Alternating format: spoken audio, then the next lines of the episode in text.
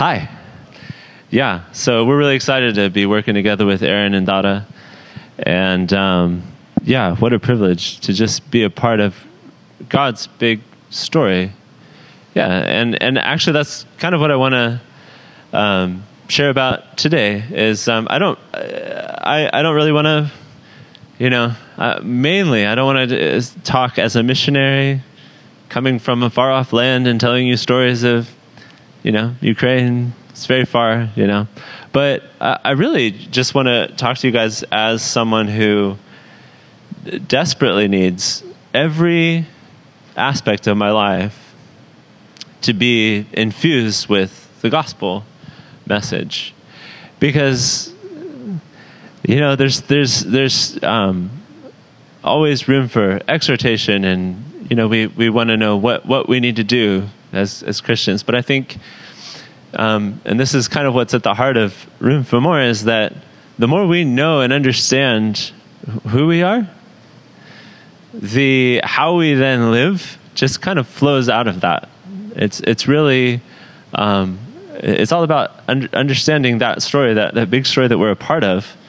Um, yeah, I, I, just I just feel like every and and so it it, it changes I, I think, our perspective when we realize that the gospel is not just something that we talk about here on Sunday morning, and it's not just something that missionaries or evangelists take and you know share in a certain context. It's something that something that we need as as sp- husbands and wives, and something I need as a dad, and wherever we're working and just interacting with humans on a daily basis, um, we need a deeper and deeper understanding of the good news of Jesus.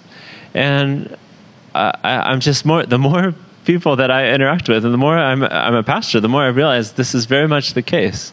Is, um, is the gospel is not just what people need as the entry point. It's not just something you receive when you believe and then we kind of move on. It's not the A, as somebody said, it's not the ABCs, it's the A to Z of the Christian life. And, and so we're gonna we're gonna kind of unpack that this morning, and in there I'll probably share a little bit more about um, what we're doing in Ukraine, but um, yeah. So here, here's how we're gonna do it. Uh, if you guys want to open the Gospel of Mark, um, we'll start chapter one, verse one in our church in Chernobyl, um, we're going through this series um, that we're calling so 66 books and one story. So we're going through the whole Bible, but we're doing it um, like a bird's eye view. Um, so from like 20,000 feet, right? So a lot of Sundays we'll just take one book and we'll kind of talk about how this book contributes to this overarching epic story that the Bible's telling. And so that's actually gonna, how we're going to unpack the gospel today. We're going to go through the Gospel of Mark. So for the first hour, we're just going to read all the way through Mark. And I'm just checking if you're paying attention, because we are going to do that. No, okay. No, we're not. Sorry. Sorry. Okay. So, um, yeah. But um, yeah, we're going to look at how Mark presents what the gospel is, and we'll kind of look at that in three kind of three steps. Okay, we're going to look at a, this this claim that Mark makes, and it's a radical claim. Okay, and then he's going to present evidence for this claim, and then we're going to look finally at the conclusion. It's actually not as much the conclusion that Mark draws, but really the conclusion he wants you to make. He wants you to take this information and draw your own conclusions. It's very, it's, it's, it's actually unique the way Mark unpacks what this good news is. Okay, so you guys ready? Okay, so Mark chapter 1, verse 1. Mark doesn't waste any time because the beginning of the gospel of Jesus Christ, the Son of God. So there it is. It's verse 1, the beginning of the gospel, right? The good news of Jesus Christ. Now, okay, if you've been around, if if you are a follower of Jesus or if you've been around the church for a long time, this is a very familiar word, gospel, right? We use it a lot. And um, there are certain ideas that we have attached to what the gospel is. Um, and I, they're not bad, but I think we immediately, when we see the word, it triggers like certain ideas.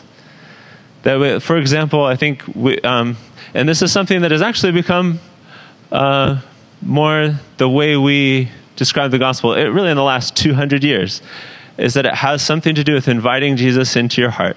That's a great concept. Okay, great. Mark's not going to talk about that at all.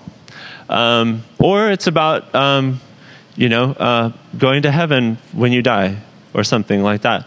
Also, I'm not saying these are these are bad. I'm just saying these are not things Mark is. He doesn't mention these things at all. Okay, so it's really refreshing to, to, to start here and then think, okay, so what is it that, how is Mark, what does he mean when he's going to use the word gospel? And how does he unpack what is this good news, which is what we're going to find the word means literally, right? Um, so, yeah, so what is the emphasis? This is the gospel of Jesus. Mark says. And what does he do? What's the next thing that Mark does? What's verse 2? Well, he's going to quote from the Old Testament. That's, that's the first thing he does in trying to describe to you what the gospel is. Behold, I send my messenger before your face, Isaiah says, right? Who will prepare your way. The voice of one crying in the wilderness, prepare the way of the Lord and make his paths straight. Okay. So so this is this is this interesting, right? Where so Mark says, here's the good news. It's like Isaiah said, right? And there's a, there's this uh, really interesting thing that Mark does here, right? Where um, he he. So what is he talking about? He's talking about Yahweh, right, showing up He says, prepare the way of who? The, the, the Lord, Yahweh, the God of Israel. So he's going to come, and somebody's going to come before him, and kind of as a herald to prepare that way. And then he's, so after this, you're probably familiar with the story, he's going to introduce you to, to two people John the Baptist, so that would fit the herald, and then Jesus. And Mark is kind of like, he's like a ninja with the way he's using the scriptures, right? He, he makes this extraordinary claim. It's in plain sight, but we might miss it because he says, So here comes one, and then who's the one following him? What's the Lord? It's Yahweh. And who comes after John the Baptist? Jesus. There, there it is in plain sight. The identity of Jesus. He just links it up for you right away. So there's, a, there's an extraordinary claim right there. Okay, but also notice then, as we read on, how Mark is describing the gospel. I think this is really important. Okay? So what and, and this is more the question of like what is what is this what is the gospel? Um, and even if you don't know what the word means, right, you can get an idea um, from what Jesus says um, when when he first uses the word. Right? So look at verses 14 and 15, and it's gonna, he's going to describe the gospel as something that's coming. It's coming here. Notice verses 14 and 15. Right? Jesus, after John was arrested, he came into Galilee proclaiming the gospel of God, saying, The time is fulfilled, and the kingdom of God is at hand. Repent and believe in the, the what? The gospel. The gospel. It's a, so whatever that we're, we're kind of trying to trying to again get into Mark's head. We're, we're just kind of wiping the slate clean a little bit and just saying, okay, what is he conceive of what this gospel is? Well, it's something to do with this kingdom that's coming, this reality that's coming here. Okay, and it's it's a kingdom arriving Okay? Now, at this point, it's going to be helpful for us who live over 2,000 years after these events to get a little refresher on what, what the word actually means. Because to anybody hearing Mark or hearing Jesus or hearing John, it was much more clear what was packed into the word gospel, which we, so it's the word evangelion, right? So this, where we get our word, evangelism, evangelical, right? And it does simply mean uh, good news or joyful news, but it, but it actually has more tied, there's more tied to this idea than just, that's good news, you know? Um, like going to the, the, the dentist and him telling you you don't have any cavities or something like that. Like that's good news. But, but this, is, this is a particular kind of good news. And um, like, here's a fun kind of trivia fact. Okay, so this word doesn't originate with Jesus. Uh, this, we're not the originators of the word.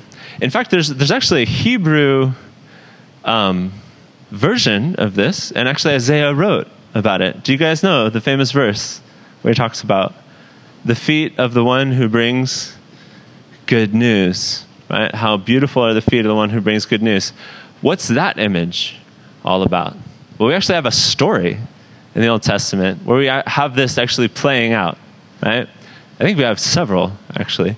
But one that stands out because there was this young man that just loved to run, right? And he wanted to bring King David news of what happened at the battle, but he ran before he really found out what happened. Do you remember this story? It's really kind of weird. It's of odd. But, but this person running from the battle, running after the battle to bring this news of victory, this, this herald is, and this idea comes from here. It's the victory um, that brings peace. It's the victory over an enemy. This is the kind of this is kind of idea we're talking about. Um, do you know that there's such a thing? It's it's called the Gospel of uh, Caesar Augustus. Have you heard of this? Okay, that's pretty crazy. Yeah. So there's the Gospel of Caesar Augustus. It's also known as the Pax Romana. I'm sorry, I'm a little bit of a nerd, so if you could bear with me for a second. So it's called the Pax Romana, um, and it's it's basically it's the Roman gospel. And it's when Rome brought relative peace to all of the Mediterranean world. It's the world that Jesus was born into, right? So that open borders and free travel and all these economic benefits. So this was the proclamation that Rome had brought peace. Okay? So think about let's just think about what that means for a second in the context of where Mark is standing, right? So, so the gospel definitely has something to do with, with, with, with peace, not just an inner transformation, but we're talking about whole, the whole, the world changing, right? At least talking about change for a nation or a community, right? Where it, it definitely has political ties, it has economic, ties. It's about a kingdom. I mean, that's what Marcus, it's what Jesus says. The kingdom has come. And so the Jews at this point, right, they're, they're home and they're in their homeland, but they're still occupied by Rome, right? So this is, and, and they've, they're, Isaiah and all the prophets have been saying that they're going to be, they're going to be liberated. Right? The Messiah is going to come, and he's going to bring true peace. Okay, so that kind of broadened our idea a little bit. Do, you guys get where we're going with this? So the gospel, this is this is a big deal. This isn't just like you know something that happens to me privately. This is good news for for us as, as a nation. It's good news for the world, right?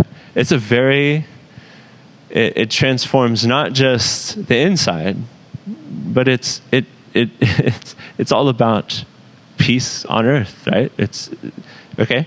So, so it's, so it's quite it's quite a claim, and you know, so you think about it, it's a rival claim, like going and saying, in a world that follows the good news of Caesar Augustus, saying, well, here's the gospel of Jesus Christ. That's that's pretty radical, right? And when the disciples later in Acts would go and they'd preach and say Jesus is Lord, that's a rival claim. In all of these cities in the Roman Empire, instead of coming to a city and saying, Caesar is Lord, you're, you're saying Jesus is Lord. You're, you're claiming that all of life and all of, all of your life and all of this community of Jesus followers, they're, they're, they live governed by a totally different reality than the power that be. This, it's, it's, it's a big deal. Okay. Um, another thing I think that we get confused with, I think, when we use the word gospel, is that it somehow is just it's just about either the teaching of Jesus. I think it's more of a modern, at least where we are. I don't know what it's like here, but a lot of times we confuse it with like the teaching of Jesus or just the example um, of Jesus, which are both extremely, extremely important. But the gospel is good. It's good news right? It's, it's, it's not about what you should do or how you should live primarily. Those things are going to be important. But it's, it's about something that's already been done, right? And here's how one, one pastor put it. I'll just read the quote. He says, um, how, how do you feel when you're given good advice on how to live? Someone says, Here's the love you ought to have or the integrity you ought to have. And maybe they illustrate high moral standards by telling a story of some great hero. But when you hear it, how does it make you feel? Inspired? Sure. But do you feel the way the listeners who heard these heralds felt when the victory was announced? Do you feel your burdens have fallen off? Do you feel as if something great has been done for you and you're not a slave anymore? Of course you don't. Speaking of advice, of course you don't feel that way. It actually it weighs you down. This is how I have to live. It's not a gospel. The gospel is that God connects to you not on the basis of what you've done or haven't done, but on the basis of what basis of what Jesus has done in history for you. And that makes it absolutely different from every other religion or philosophy. The gospel is not good advice on how you should live. The gospel is what God has done through Jesus in history for you. It's news. It's news of this kingdom.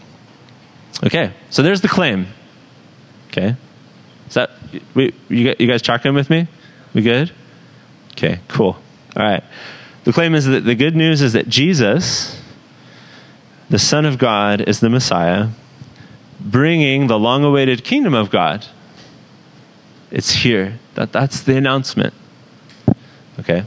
All right. So then, Mark told you what he thought in verse 1, and he's, he's never going to do that again that's what's cool about. I like Mark. I'm not like Mark. I have to tell you what I think all the time. That's it's kind of. Aaron's more like Mark. He'll just he can just say something once. I, I just I always have to speak my mind. I don't know. Anyway, but Mark is like, okay, this is it. All right, here's the gospel of Jesus. And for the rest, for the, the next section of the book, all, what he's going to do is now present his case. He's going to present the evidence to the claim, right? Uh, how is it, Mark, that you see that Jesus is the Messiah, right? Um, and yeah, so, so so that's that's kind of how we look at how a look at Mark. And what what he's going to do is, it's very different from Matthew, for example, where Matthew actually does remind you, kind of over and over again. If you've you've read Matthew, where he'll be like, "Oh, so this happened." Remember the prophet Isaiah said this thing? And he'll keep reminding you. He says, as it was written. As it. So Matthew's more like teaching you and bringing you along, right? And, and with Matthew, his teaching is all in one big chunk at the beginning of the book, presenting the teaching of Jesus. Mark, he has way less of the teaching of Jesus, and it's all uh, connected to It's it's kind of scattered in this in this section up to chapter nine, and it's all attached to things that Jesus does, right? And and that's where you get get the teaching. And once again, it's just much less and in smaller spurts, which is great, kind of for us kids. You know, our I don't know about you, my attention span's pretty pretty limited. So Mark really, I don't know. I feel like he'd do well in our day and age. You know, um, yeah, he can give really short, brief summaries. Okay. Um, okay. So before we get into like some of the some of the stories, uh, I think there's one one one little nugget of kind of apologetics here that I just I think is really important. Okay, so there's this guy named Richard Bauckham, and he wrote a book that's really awesome and extremely boring. Um, and that, that's that's kind of my kind of book. Like I like it's weird. I like boring books. Um, but anyway, so it's called Jesus and the Eyewitnesses. Even the title sounds more exciting than the book actually is. but um, anyway, he so he writes in this book. His his whole research is about how the how the Gospels got transmitted. How how how did we get the Gospels today? And can we trust what we're reading? What did the process look like? Okay? And I, I, I don't know you guys, I find that not only super interesting, but extremely important, right? Can we trust what these witnesses have written? And is this actually what they said and did? And yeah? Okay? So, um, so he says, uh, and, and, and he has all sorts of boring research to back this up, that the key to all of the transmission simply is these chief witnesses. When we're talking about the apostles, we're talking about uh, the people that Jesus did heal, we're talking about his mother, all the people that were very much involved in the story. Because um, he shows that it's, it's not even just within the Bible that this, uh, this is the way that significant you know, persons got remembered. This is how history was transmitted, where you'd have key eyewitness figures that would um, be the authoritative figure in passing on the legacy of a teacher or this, this prominent figure. And um, he just blows right away out of the water this idea that a lot of people have that you know these stories got told and then retold and retold again. And by the time it got to you know the fifth person who's retelling it you know do we really know what actually was said in the beginning? And he says that's not how that's just not how anything worked um, and he, he shows letters that are again from different uh, uh, not from the bible that of how how people pass on information where these key eyewitnesses were held up as an authority and would constantly be referred back to um, and called upon to settle disputes and to clarify what actually um, happened. It's very thorough. And this was just the way everybody, this is how they operated um, in, in, in the first century, right? And so it's very fascinating. So, but just think about that. Um, for a second, how it's, it's based on the figure, these key figures who were very much involved in the story and very much affected by um, uh, what Jesus did and said. Okay? Because I think we, we, we also have this kind of weird idea that to really be objective, you should be kind of outside of the story, right? Like you should be some sort of bystander, and that gives you a more objective view into it. And I, I don't really agree with that um, because everybody has a perspective, everybody interprets.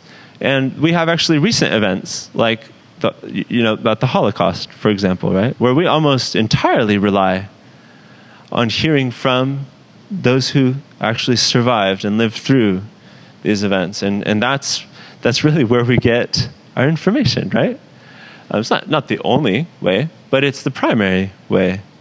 Um, and so to be to to have been influenced, and this is again in the first century, it's it's actually people who weren't a part of a story were not trusted to tell information about something. That finds very almost flipped from what we kind of, you know, how we think today, right? Um, so, but but that's so very important, I think. Uh, have you guys ever thought about? Okay, so we celebrated the resurrection of Jesus a few months ago, right? And and and have you ever thought like, okay, so something happened two thousand plus years ago. Kind of what what does that have to do with with me? What connects me to an, an event that happened over two thousand years ago? Right? Is that, does anybody think that? No, just me. Okay, that's fine. But i will just keep going. So, for me, that, that's a that's a big question, right? How do I connect to what was back then? And the and the answer is, it's the lives that have been transformed by that very news, right? And by the power of the resurrection, repeating itself over and over and over and over again in history. Uh, you realize that, that it's the church through the Spirit that connects anybody in the world to the reality of who Jesus is. This is how God has decided to operate throughout human history from page one, right? Uh, he made man in his own image. What does that mean? Man is the representative of God on earth. How does, how does God want to connect himself with his creation and with everything that goes on? It's through those who bear his image. It's through humans, right? That's what it actually means to be human. Is actually to reflect the reality of who God is.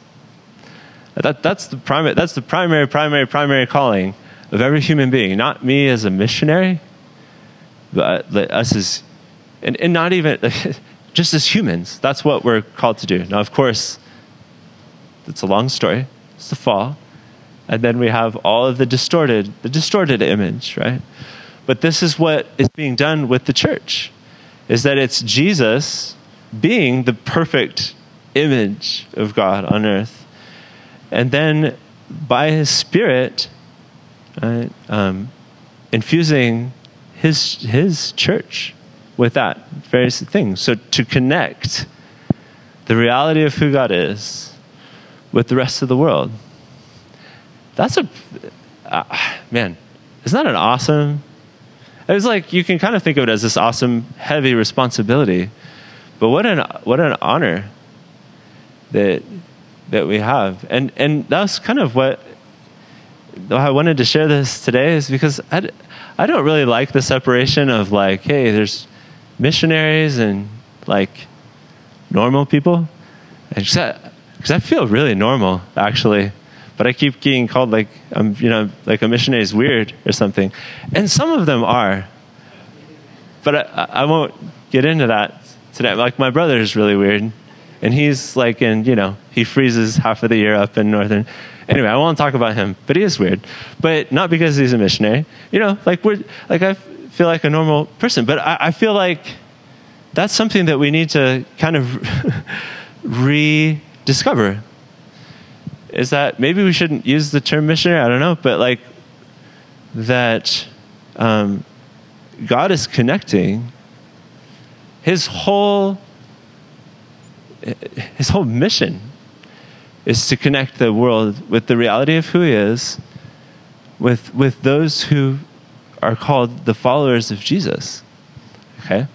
And that doesn't always mean but actually I think it more often it means living out your our no, normal lives, right? And we, but we live that governed by a totally different reality and kingdom. Okay, so you see how this is working now. So there's the claim and there's the evidence. It's it's living a different reality here on earth, as like we're like we're like outposts for this new kingdom that Jesus started over two thousand years ago. Okay? It's the witness um, of the church. Um, well, one more thing about that before we talk about the stories. Uh, so when I was when I when I hit thirty, um, so uh, I don't know something. There were a lot of circumstances probably connected to it, but a lot of things kind of started breaking down um, just with my perception of who I was and what I was doing.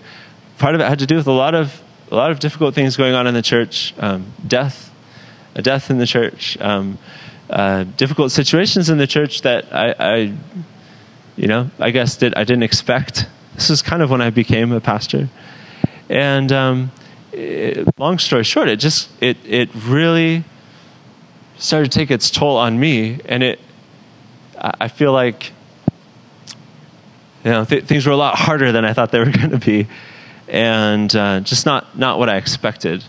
I had a I had a I had sort of a cookie cutter idea of how how God was going to work, and if I prayed, He was going to answer like this, and you know it's all easy, you know.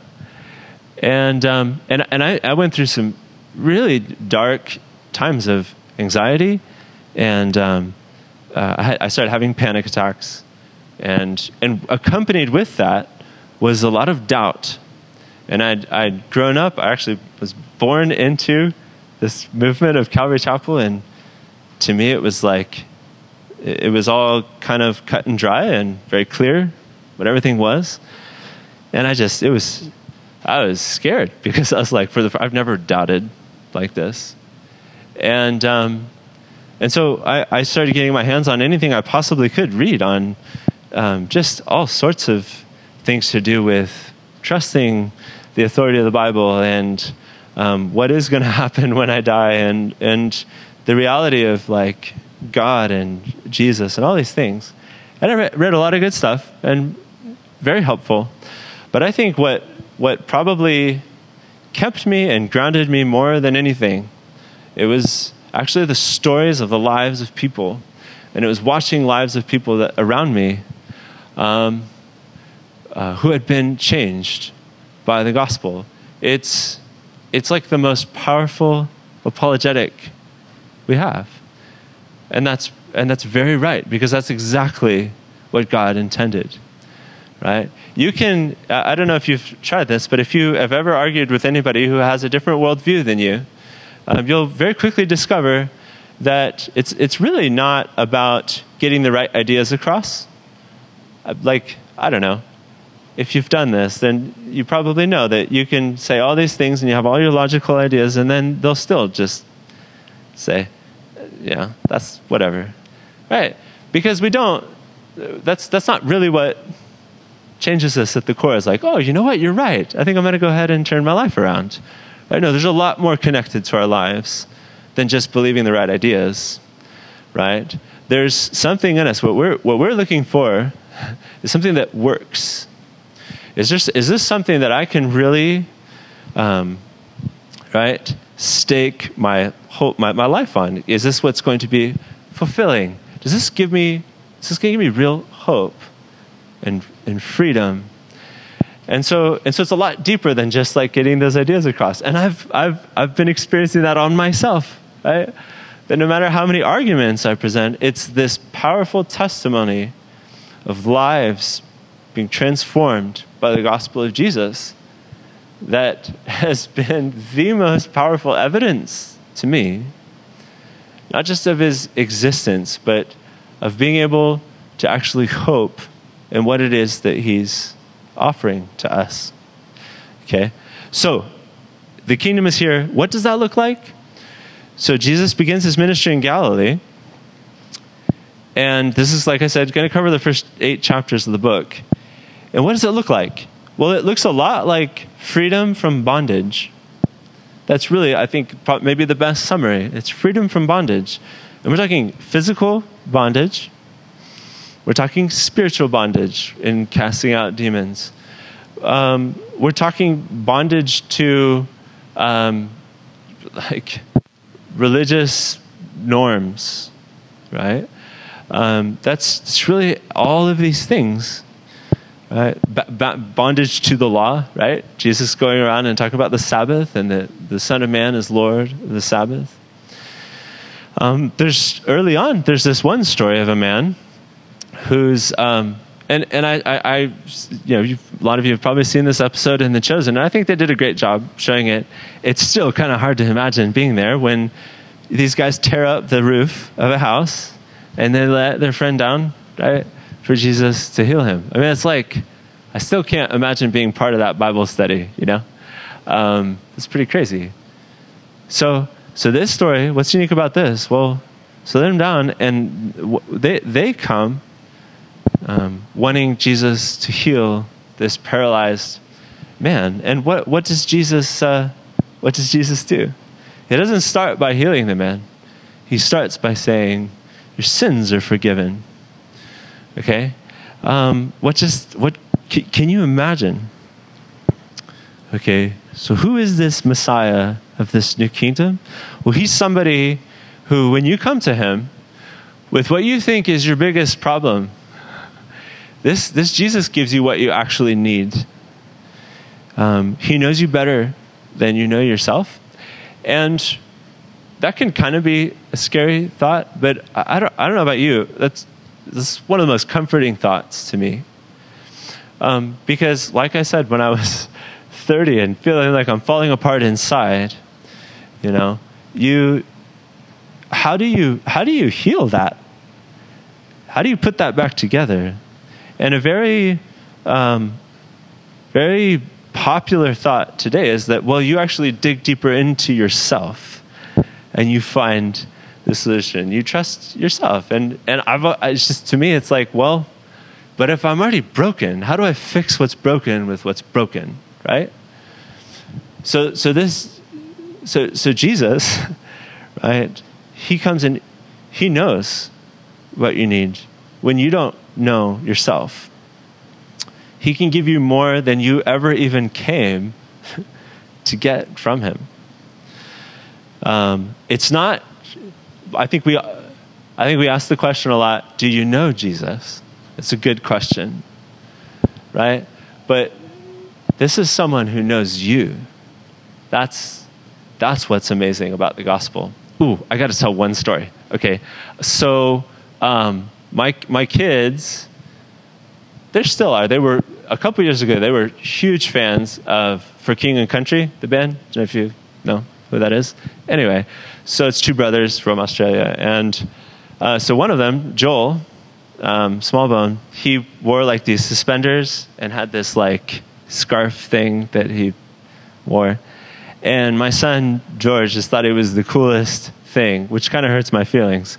But you know, so he he he would do that. He'd like get the suspenders on, and he had this little like scarf that he'd wear, and he's like Joel Smallbone. And and Steph posted a picture of George like that on Instagram. And a friend we have, let's see how this works. She's like a friend of a friend, of the wife of Joel Smallbone. And anyway, this photo got to him, to Joel.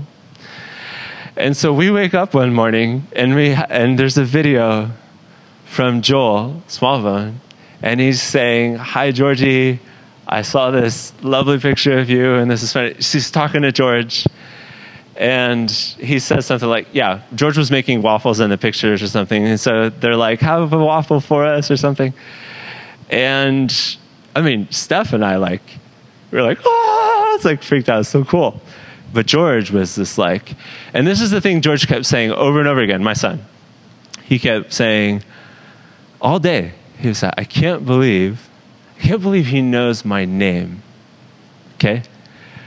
And I, you think about that. So it's, a lot of people know who Joel Smallbone is. Like, a lot of people know his name. Right? But the he knows, he, George, George is like, the he knows my, my name. It's one thing to know who the God of the universe is. It's one thing to know Jesus, but the he knows me. And He knows things that I need that I don't know that I need. Uh, that, like, yeah. All right? So there it is story after story, changed life after changed life. And to Mark, this is the evidence of his claim. This is what the gospel looks like in the world. It's, it's freedom from the powers that be, it's freedom from our own sin, it's, it's, it's freedom physically. It is a very material, it's a, it's a very horizontal reality that has to do with us, not just me and my quiet, right, relationship with God. It's it's a reality that should hit the world. Okay? All right. So then we have the conclusion.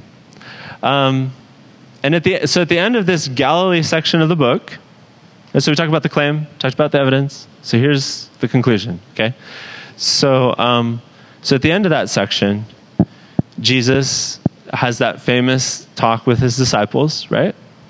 Where uh, this, I think it's chapter eight. If you want to, you can open it if you want. Um, and he says, uh, "Yeah, so who's who do people say that I am?" I'm kind of retelling it, but you can verify. Please do. Right? It says, "Oh, some say John the Baptist, some say one of the prophets," and then he says, "Who do you say that I am?" And they say, "Well, you're the you're the Messiah. You're the Christ." Right?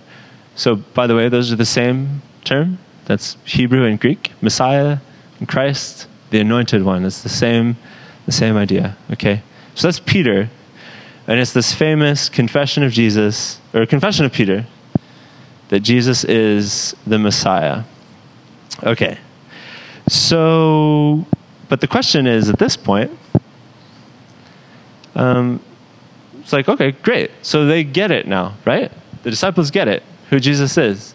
And the answer is actually, well, not, not really. they don't really get who he is. Messiah, yes, but wrong Messiah. Because the next thing Jesus does is he begins to talk about the, the plan. Because, yeah, so I'm the Messiah, so here's what we're going to do. We're going to go to Jerusalem. And, and they would be like, yeah, got to ride into Jerusalem. And I'm going to die there. It's like, wait, but you're the Messiah. Aren't you here to overthrow the Roman government? Aren't you here to bring that kingdom? Um, but I'm going to be crucified and then risen on, on the third day. And this just does not fit any category that they have for what this Messiah is supposed to look like. So, after all these demonstrations of power that Jesus shows in Galilee, uh, the healing and the power over storms, right? The power over physical ailments and everything, right? he's going to allow himself, uh, he's going to allow himself to be absorbed by those things. It's just this total paradoxical reversal, right? Where he's going to let himself be overcome by that very evil right, that he's been casting out. Um, and this is this is in sharp contrast to what the disciples um, are thinking and what keeps coming up among them, which is like, who's going to be the greatest in the kingdom? You know, they've been having these arguments all the time. Like, right? So they're thinking a very different, the opposite way and direction of this. Um, and, you know, and it's interesting because this, we think of, I think uh, the disciples actually get kind of a bad rap, you know. They think, man, how couldn't they get it? It's so dumb, whatever. I think we'd be pretty much the same. I, I, I can imagine we'd think exactly the same way because it's actually, it is the most, it is the story of human history that, you know, you have like the oppressor and the oppressed, right? And then you have uh, often some sort of rebellion against that authority, and then that oppressed becomes the oppressor. This is like the cycle of human history. It's just been happening over and over and over again, right? And, and so what's Jesus going to do? Well, he's, he's here to bring not just a new kingdom, but a very different kind of kingdom. Right? And this is where the teaching comes in. And he says, uh, uh, it's, it's loving our enemies and going the extra mile with them. And we, we win not by overpowering them with our words or with our military force or with arguments that just, you know, leave them speechless or something. No, that's not how we're going to overcome. I'm going to, I'm going to die, and I'm going to forgive. And so this is a kingdom that's it's not just a different one, it's a totally upside down kingdom. It's, the principles are entirely different. And it actually has the power to change the course of history. This, this is what, because no new revolution changes. The, we, we, sh- we should have learned that by now. no new revolution changes the course of history. We just, we just keep going in that cycle. Um, but Jesus says, here's, here's the good news. Right? It's a new kingdom that operates in an entirely different way. It's a community of people that live right, um, because of Jesus, um, that live in where, where forgiveness is, is set as, as the high standard, and loving those who you don't agree with, who hate you, spit in your face. Right? And it's, it's where you seek the good of other people above your own. Right? Uh, it's, it's, a, it's a very different kind of kingdom. So we have the events. We have the triumphal entry where Jesus is riding in as the Messiah. Luke tells us he rides in, and as he's riding, he's weeping. So it's also this kind of strange picture. Then we know the events very well after that. Right? He starts to um, do things in Jerusalem, not opposing Rome, but actually confronting the wickedness in the nation that he's come to be the Messiah of. He goes to the temple, he overthrows the tables, right? He, he starts calling them out on everything that they've totally missed about the heart of God towards his people. Okay? We're moving pretty fast. I recognize that. You probably need to go home and like read Mark after this, right? So then he then he dies on the cross. And this is the this is that act that he's been talking about. Um, um, where he's dying for his enemies. He's absorbing that evil, the one that he had command over. He's absorbing it in himself. Um, and then th- this, there's this incredibly ironic scene, and it's in Mark that we find. So, so who's the? Oh, there's only one person in the book that actually gets it, and super ironic. It's one person. Uh, and remember, the Jews are expecting the Messiah to overthrow Rome. Well, who's the one guy who actually gets who Jesus is?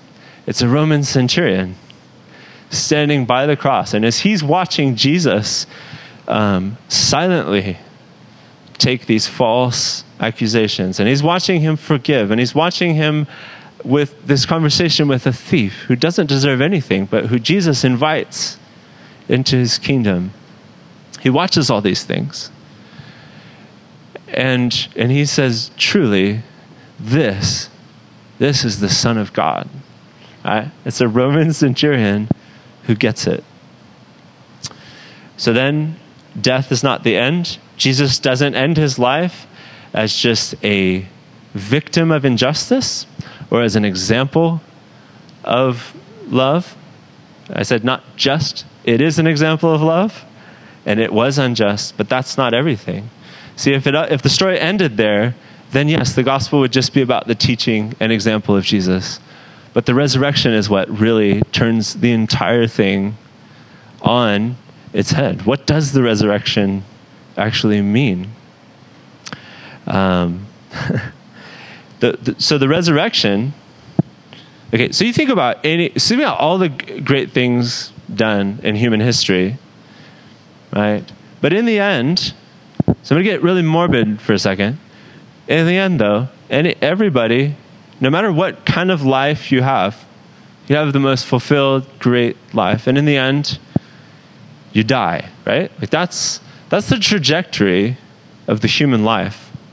Okay? Um, a second law of thermodynamics is that we move from order to disorder. We're, we're we're dying. Like, we all know that. Okay, I won't say it again. But yeah, you got it, right? Okay, and what is the resurrection about? The resurrection is not just that, you know, well, there's something after death, or your soul will somehow survive that. That's, that's kind of, that's a Buddhist idea, if you didn't know, that the soul kind of lives on in this disembodied state or whatever. The resurrection, it's not just some abstract um, display of Jesus' like final act of great power. Like you know, it's it's actually saying something about what the kingdom is. And that this is the kingdom that, that doesn't end with that trajectory of, of death, but where death turns to life. Jesus reverses the entire trajectory of human history and the possibility for humans for death to not be the governing factor of your life. You realize that it kind of is, right? De- death just governs like pretty much everything you do. It has the last word. And Jesus says, no, it's like in my kingdom, not just for the Messiah himself, because like all great rulers of great kingdoms, they all died, and then usually chaos ensued, right? And there's like these everybody fighting for power or whatever. But that's not that's not the Messiah, this kingdom. He he lives forever, and he and the claim is that those who follow him, that those who are his, will have this. His resurrection means our resurrection, from death, death to life. And so you realize, based on that, okay, um, that there's two, there's really two ways to live your life. okay? And one way is to be governed by death. Um, or you can be governed by this idea of the resurrection, um, which is that, that Jesus' uh, promise to us that would follow him and believe in him, that we're actually more alive with every day. And that there will come a day when that life will just be unleashed to, to, to eternal life and flourishing. It's, it's the story of the Bible from creation, the beginning, to new creation. That's new creation. It's renewal, regeneration, resurrection. Uh, that's, that's the trajectory that the Bible draws of human life, fate, and existence, right? What does it mean to be governed by death? well, it means that actually, so like I have to live my, that would mean that I have to live my best life now. And it's, it's I have to, I have to get what I want in this moment. I have to live my, I have to get everything out of it today.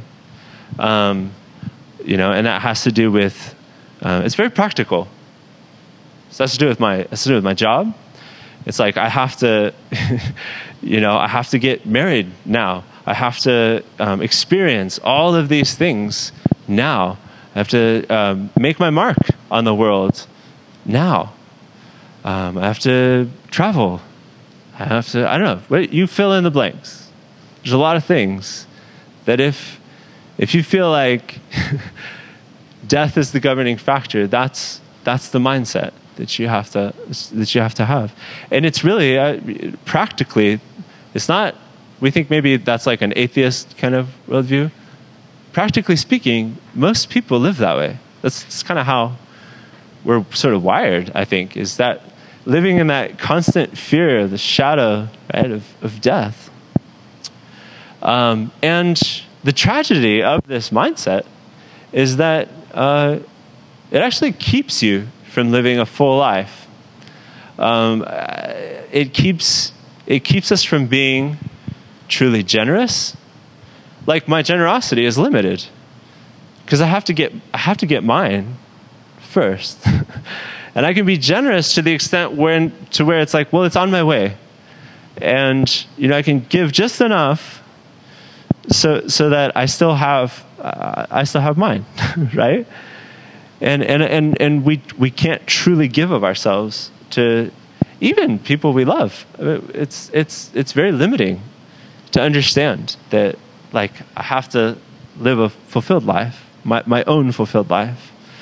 Um, I need to experience as many things as I can. Like I said, um, it keeps us from truly loving and truly committing ourselves to other people because we really end up using other people even even in love we end up using people so that we feel something right so we feel loved and so to really give ourselves up um, is like it's really impossible what makes it possible look at jesus living his life governed by the resurrection, giving up his life.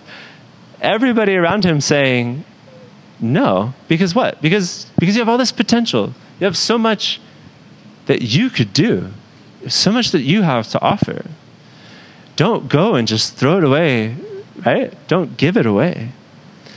But Jesus was fully able to do that. Why? Because of the resurrection. Because that wasn't the final word. He has victory over that, right? Over death. Um, yeah, and so to be governed by the resurrection means I can live generously. Right?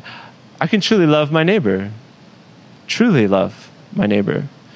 I can commit myself to other people and to their happiness. Um, my thinking now is not, I'm going to die. Right? That my thinking now is, I have died. And, and through Jesus, I will live. Folks, this is, this, this is, this is the Christian life.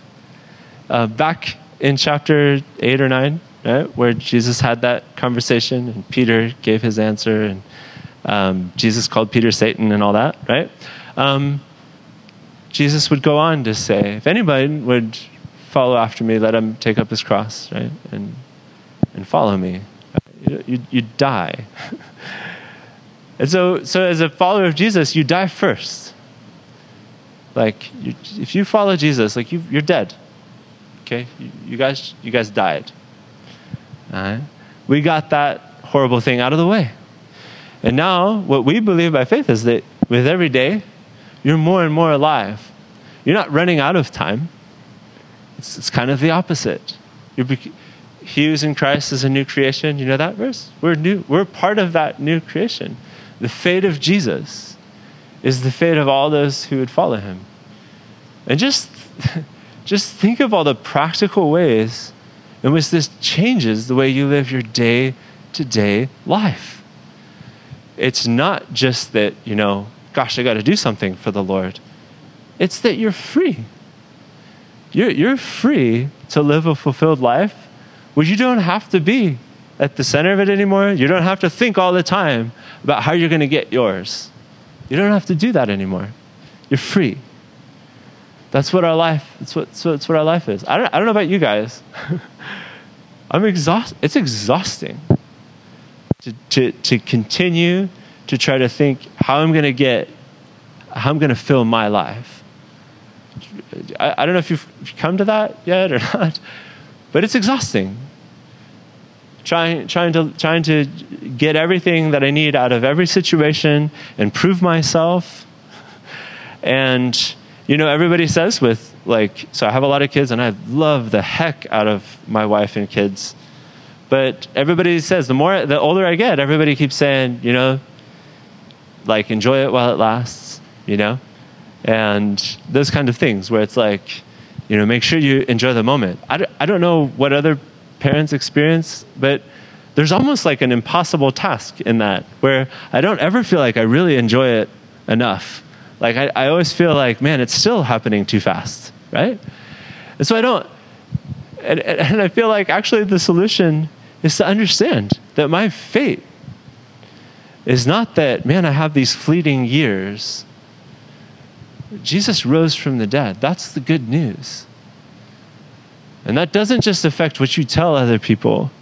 That doesn't, that doesn't just make, you know, people missionaries like, like me, right?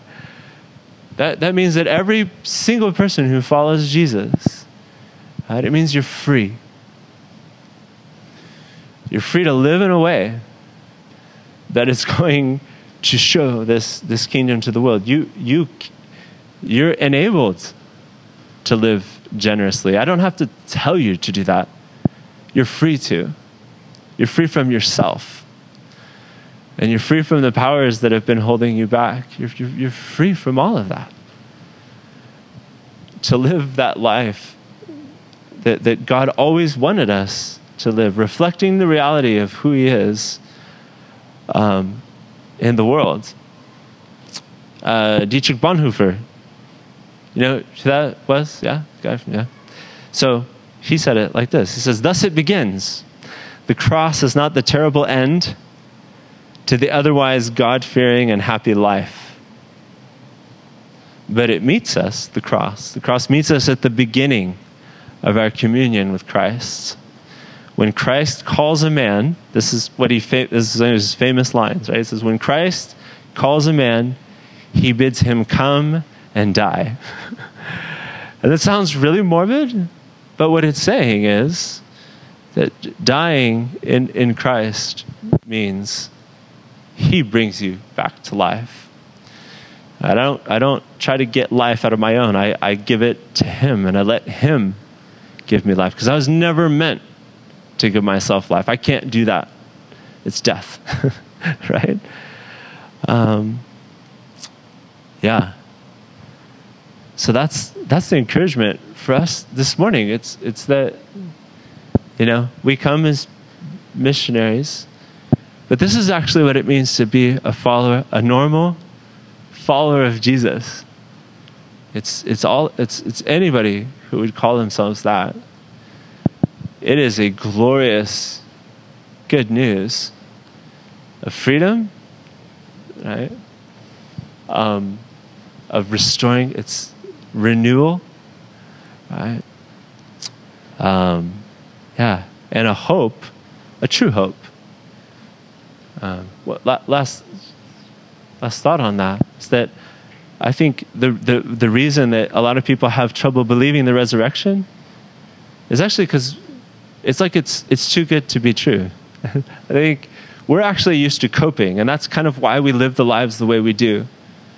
Is that it's, it's more like we need to cope with reality, and we just find a, a, a little space on planet Earth and time where we can just kind of like deal with it. Okay, and Jesus that isn't what being a follower of Jesus is. You're not coping, you're hoping. It's, it's a very different way to live. That He's going to make all things new and He's going to wipe away every tear. And I'm, I'm His follower. I am revealing that reality to anybody I come in contact with at the store that I work at, with my kids, with my family, as I drive, that's a challenge for me to reveal the truth of Jesus when I'm driving. I'm a little bit like my dad, and Scott will tell you stories about how my dad drove. But we reveal the reality of the resurrection everywhere we are. You're all missionary. We're all missionaries that way.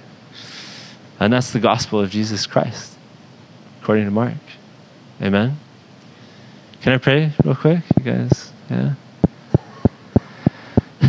Jesus, I just pray that you would work this reality into our lives. We don't we don't want this to be just a Sunday event where we kind of talk about these things and then we go live some other life.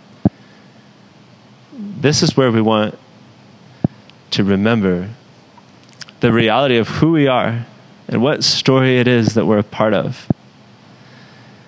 And would you transform our hearts. And we, we know that your, your spirit is at work in those who believe in you.